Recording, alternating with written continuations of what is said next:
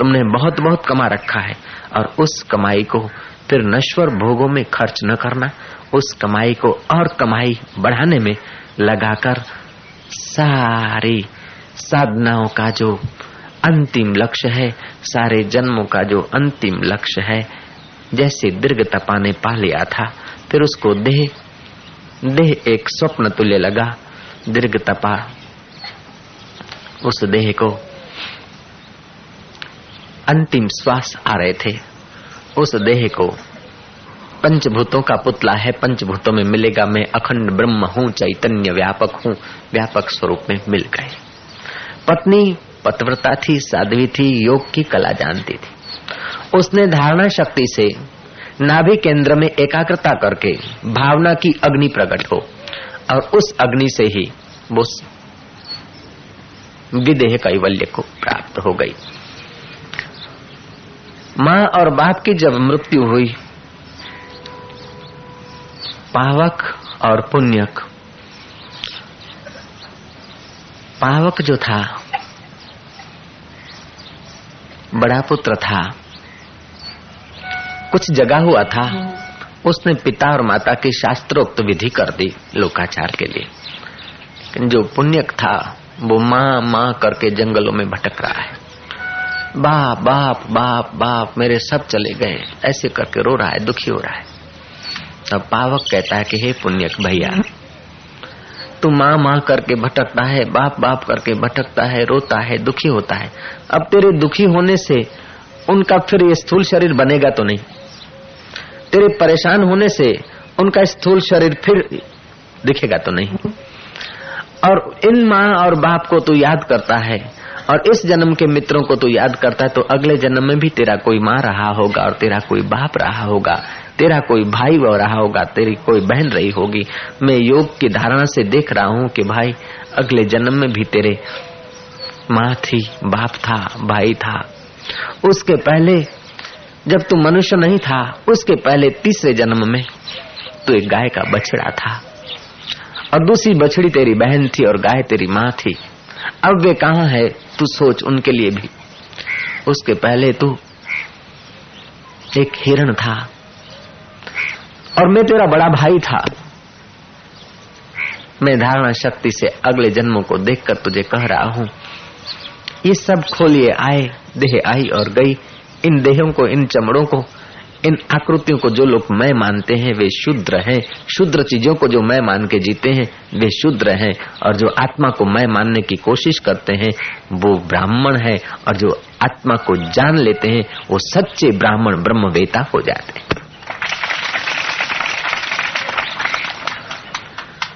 योग वशिष्ठ में बड़ी मधुर कथा है, समय नहीं है, लेकिन पावक ने पुण्य को अगले जन्मों की, अपने बीते हुए जन्मों की गाथा सुनाई।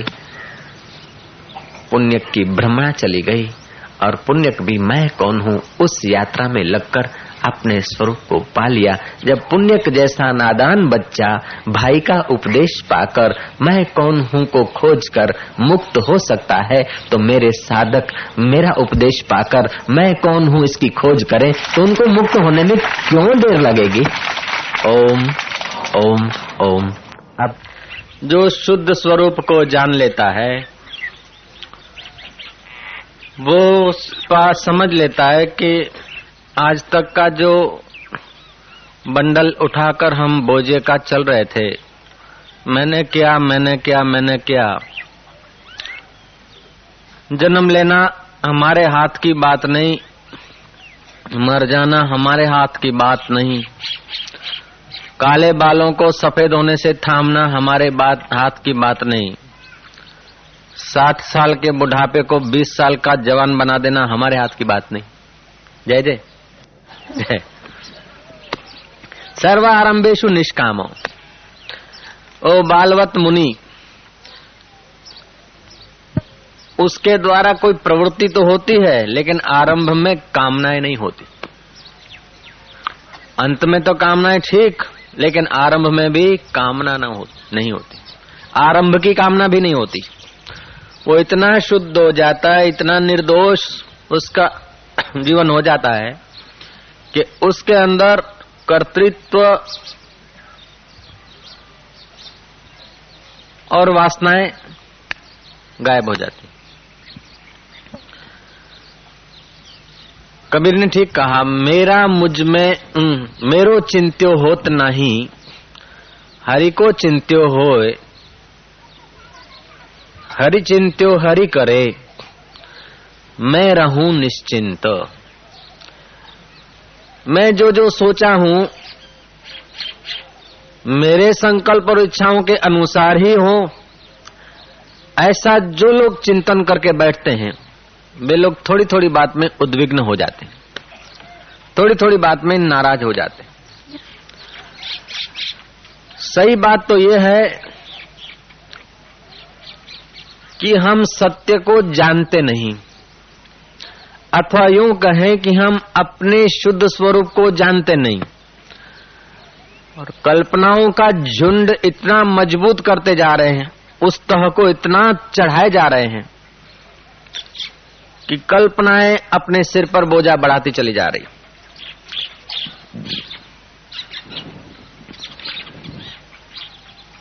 सेठ पानी दे रहे हैं बगीचा को,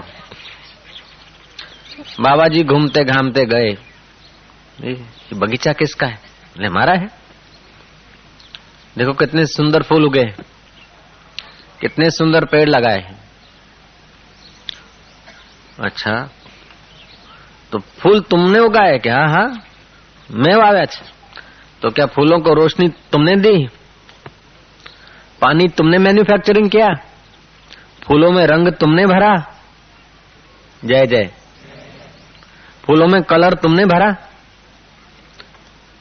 पानी तुमने बनाया, किरण तुमने बनाए, हवाएं तुमने बनाई। वो हवा ले रहे हैं तभी तो जी रहे हैं, किरण पी रहे हैं तभी तो जी रहे हैं।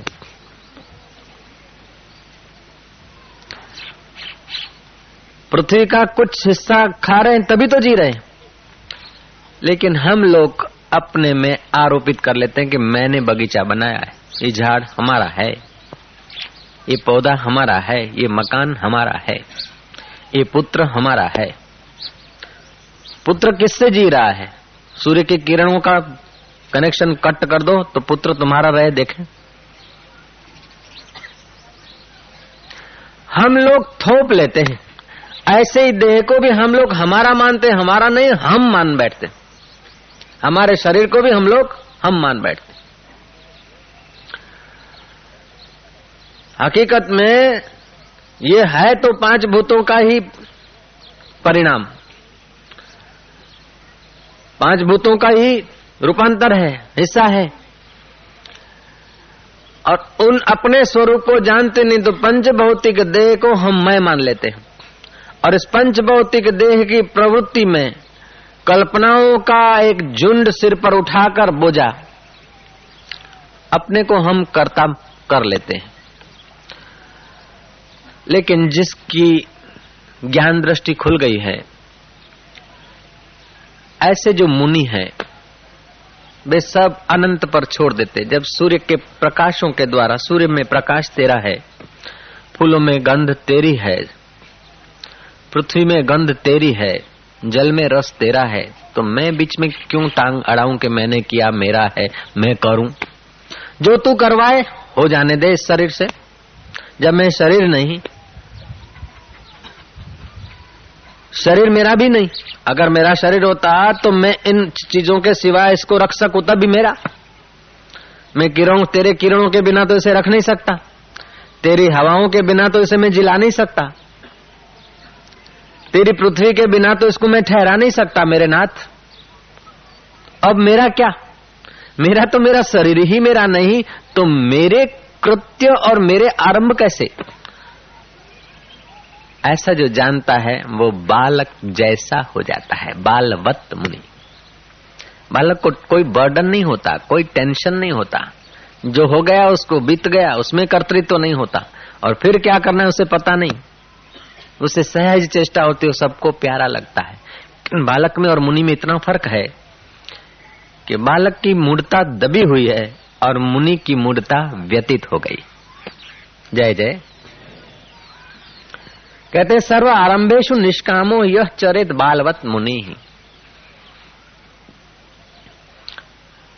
मुनि का अर्थ है कि यूं भी नहीं कहता कि नहीं करना है और यूं भी नहीं कहता कि करना है। उसने अपने अंतःकरण में, उसने अपने चित्त में महत्व की भ्रमणा थी, उसको निकाल दिया। वो मैंपने की भ्रमणा निकल गई, अब उसने दरवाजे खुले रख दिए। जो तू करवा दे हो जाने दे, नहीं करवाता तो कुछ नहीं। तो सब आरंभों में वो बालवत है, मुनि है, वो ना भी नहीं कहता, हाँ भी नहीं कहता, होने देता है।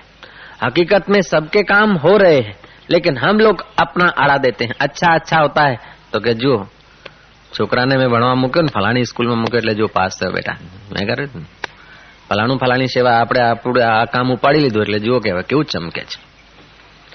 नहीं, वो करवा रहा है। तुम्हारा शरीर ही तुम्हारा नहीं, न तुम्हारा स्थूल शरीर तुम्हारा है, न सूक्ष्म शरीर तुम्हारा है, न कारण शरीर तुम्हारा है। सच पूछो आज तक जो तुम अपने को मैं मान बैठे हो वो तुम हो ही नहीं। ले आओ बड़ो, वो तुम हो ही नहीं। जैसे केले के पत्ते पत्ते पत्ते जुड़ जाते एक उसका थड़ बन जाता है, प्याज की पत्ती पत्ती जुड़ के एक ठोस बन जाता है, ऐसे ही कल्पनाएं जुड़ जुड़ के और तुम मैं बन गए। कल्पनाओं की घड़ियां मजबूत होती है तो हम लोग मैं हो जाते। हकीकत में खोजे तो हम क्या है, ये क्या ये बाल मैं हूं, मानना पड़ेगा कि बाल मैं नहीं। तो ये खोपड़ी मैं हूं, नहीं। तो हाथ में हूं, पैर में हूं, एक एक को आप खोजो तो मैं कहां है, मिलेगी नहीं। मिला जुला के मैं, ऐसा मैं का गठा गुलाम नबीर के पास भी था, हम लोगों के पास भी होता है। गुलाम नबीर किसी जंगल से आ रहा था, रात्रि का समय था, चंद्रमा की रोशनी पड़ रही थी किसी कुएं में। गुलाम नबीर कहता कि अरे यार, रोजों के दिन और तू इधर फंस गया। रोजे के दिन चल रहे हैं, लोग उपवास छोड़ेंगे और तू इधर चांद, तू इधर कुएं में, तो उसने तुझे किसने डाला। मैं गुलाम नबीर हूं, कार्यकर्ता हूं, समाज सुधारक हूं, नेता हूं, मुझे मेरा ये कर्तव्य हो जाता है तुझे बाहर निकालो। मैं शुद्ध का पता नहीं, इसलिए कर्तव्य का भी आरोप किया जाता है। जय जय, मेरा कर्तव्य तुझे बाहर निकाल। रस्सा बस्सा लाया, फांसा बनाया और डाला कुएं में, घुमाया। कोई चट्टान थी, कोई पत्थर का ऐसा अणित थी कहीं, वो रस्सा उसमें फंस गया। अब गुलाम नबी खींचता है कि हाँ आया तो है, लेकिन वजन तुझ में काफी है यार, तू भारी है, लेकिन मैं भी कोई कम नहीं हूं, मोहम्मद का पुत्र हूं मैं, गुलाम नबीर मेरा नाम है, मैं तुझे बाहर निकाल के ही छोड़ूंगा। खींचता है, हंस के मारता है, गांठ हो गई पक्की पत्थर में, चट्टान में भीतर। मारे जोर, एक दो चार पांच, नहीं आ रहा है, कसम खा ली तेरे को बाहर निकालने की। पनघट पर पैर रखे, जोरों का झटका मारा, रस्सी टूट गई, पीठ बल जा गिरा। दो मिनट के लिए तो मूर्छित हो गया, फिर आंख खुली तो आकाश में देखा कि चांद पहुंच गया है। भले थोड़ी चोट लगी, लेकिन ला के रख दिया कि नहीं रखा, रख दिया हमने तेरे को। हम कोई जैसे तैसे आदमी नहीं। हकीकत में चांद को गुलाम नबी ने लाकर रख दिया कि उसने अपने में थोप लिया, अपने में थोप लिया। ऐसे ही जगत का व्यवहार, जिस वक्त जिसको जहां आना, खाना, जाना, जीना, मरना, रोना, हंसना, जो जो तुम्हारे से वो अनंत करवा रहा है, होने जाने दो। लेकिन हम लोग गुलाम नबीर के पड़ोसी कभी न बने, ये आशाराम तुम्हें याद दिलाता है कि आ संस्था उभी करी। हवे बापू आप बीजी वार ज आव्यो छो, उसकी मर्जी। और ये जरूरी नहीं कि जो हाथों से परमात्मा सेवा ले उन्हीं हाथों से वो लौटा के दे ना, लेकिन देगा जरूर, देता जरूर है, कंगाल नहीं है। जो जो तुम उस उसके माध्यम बन जाते हो, वो तुम्हारे द्वारा करता है। समझो तुम हमने किसी की सेवा की और बदले में उसने हमको फटकार दिया, तो हमारे अहम को कम करने के लिए परमात्मा ने ऐसा करवाया। अथवा तो इन हाथों से वो नहीं देता तो कहीं दूसरे हाथों से देगा, दूसरे हाथों से नहीं देगा तो कभी न कभी किसी फकीर के दिल से दे देगा। उसको देने के हजार हजार तरीके हैं। तो हम यदि निष्काम कर्म होने देते हैं, निष्काम कर्म करना करते हैं ये बात से भी होने देना चाहिए। निष्काम कर्म करने वाला भी तो बच जाएगा ना। ना, निष्काम कर्म होने दो। अपने समय का बहुत से बहुत सदुपयोग होने दो। आप देखोगे तो अनंत अनंत ब्रह्मांड में फैली हुई सब शक्तियां तुम्हारी फेवर करने लग जाएगी। यक्ष, गंधर्व, किन्नर, देव, मानव सब तुम्हारी कृपा के आकांक्षी बन जाएंगे अगर तुम बालवत मुनि हो गए तो। सेठ थे, किसी महात्मा को घर लिए जा रहे थे। रास्ते में ड्राइवर को डांटे। ड्राइविंग करता तो थोड़ी गलती वलती हुई होगी, कुछ थोड़ा बहुत स्टेयरिंग घुमाने में देर सबेर किया होगा। सेठ आग बबूला हो गए और ड्राइवर को पे बरसने लगे। महात्मा ने कहा कि सेठ जी इतने नाराज क्यों होते हो? बोले बाबा जी आपको पता नहीं, ये मैं इसको सुधार रहा हूं, गलती ना करे उसलिए इसको मैं सुधार रहा हूं। महात्मा ने कहा बड़े भैया इनको सुधारो, लेकिन तुम अपना दिल बिगाड़ के इनको सुधारोगे तो ये बिगड़ेंगे, सुधरेंगे नहीं। તમારા હૈયામાં હોળી કરીને પછી એમને ધમકાઈને તમે શીખવતા જાઓ તો તમારું હૈયું શાંત રહે અને બહારથી ફૂંફાળો મારવાની કળા તમને જ્યાં સુધી ના આવે ત્યાં સુધી લોકો આમ કરે છે, આ લોકો આમ કરવું જોઈએ, આ લોકો ડિસિપ્લિનમાં રહેવું જોઈએ। આજે એ એ કામ કરવા માટે તમારો જન્મ જ નથી થયો। લ્યો, અપના દિલ बिगाड़ के उस दिल से जो वचन हम निकालेंगे वो सामने वाला कभी नहीं सुधरेगा। आपका दिल परितृप्त होगा, आनंदित होगा, प्रेम से भरा होगा, करुणा से भरा होगा, कृपा से भरा होगा। फिर अगर उनको तुम डांटते हो तो वो जरूर स्वीकार कर लेंगे। लेकिन आप क्रोध में आकर अशांत होकर दुखी होकर डांटते हो तो प्रतिक्रियाएं होगी। उसको हो चाहे ना हो लेकिन हमको तो दुख बढ़ जाएगा। जय श्री कृष्ण। मैंने अर्ज किया था, घर में चोर आ जाए तो कोई सामान रह जाता है, घर में बाढ़ आ जाए तो सामान कुछ बच जाता है, लेकिन घर में आग लग जाए सफाई हो जाती है। ऐसे ही तुम्हारे दिल में लोभ आ जाता है तब भी कुछ बच जाता है, शांति आनंद थोड़ा बहुत रह जाता है। मोह आता है तब भी थोड़ा आनंद उल्लास रह जाता है। लेकिन जब क्रोध आया ना तो उसी समय सब पुण्य, पुण्य से सुख होता है, पुण्य से आनंद होता है। जब क्रोध आया तो सारा का सारा आनंद चट हो जाता है। सर्वारंभेषु निष्काम यह चरित बालवत मुनि, जिसका अहम चला गया, जो बालवत हो गया, उसके द्वारा जो कुछ होता है अनंत उसमें अपनी लीला चमकाता है। जितना जितना आदमी चतुर बनता है उतना उतना उसको राग द्वेष ज्यादा होता है, उतना उतना कर्मों की गुत्थियां उसके गले में पड़ जाती। और जितना निर्दोष हो जाता है, जितना सहज हो जाता है, जितना स्वाभाविक हो जाता है, उतना उतना उसके द्वारा परमात्मा काम करने लगता है। तुम काम के लिए काम करो, बदले की इच्छा न रखो। આપણે કરીએ પછી આપણને શું ફાયદો? ऐसी ગણતરી करके जो भी काम कर रहे हैं सत्यानाश कर दिया काम, अपने समय अपने शक्ति की सत्यानाश कर दिया। एक चतुर भगत मिल गए चैतन्य महाप्रभु को। बोले कि बाप जी आप हरि हरि बोल करके कीर्तन करते हैं तो इस कीर्तन से अपने को क्या क्या लाभ होगा? कुंडलनी जगेगी, प्राणोत्थान होगा, समाधि लगेगी, ध्यान होगा, अपने को लाभ क्या होगा? चैतन्य महाप्रभु रोने लग गए। मैंने कुछ और तो गाली तो नहीं दिया आपको, मैंने तो खाली पूछा कि ये कीर्तन करने से अपने को क्या लाभ? आप क्यों रो रहे हैं? बोले मेरे ऐसे कोई दुर्भाग्य कि तुम्हारे जैसा स्वार्थी आदमी मुझे मिला कीर्तन करने में भी लाभ सोचता, कोई प्रेम के लिए भी कोई जीवन है कि नहीं? क्या लाभ क्या लाभ क्या लाभ क्या लाभ क्या, यहाँ भी दुकानदारी लगा दी तुमने।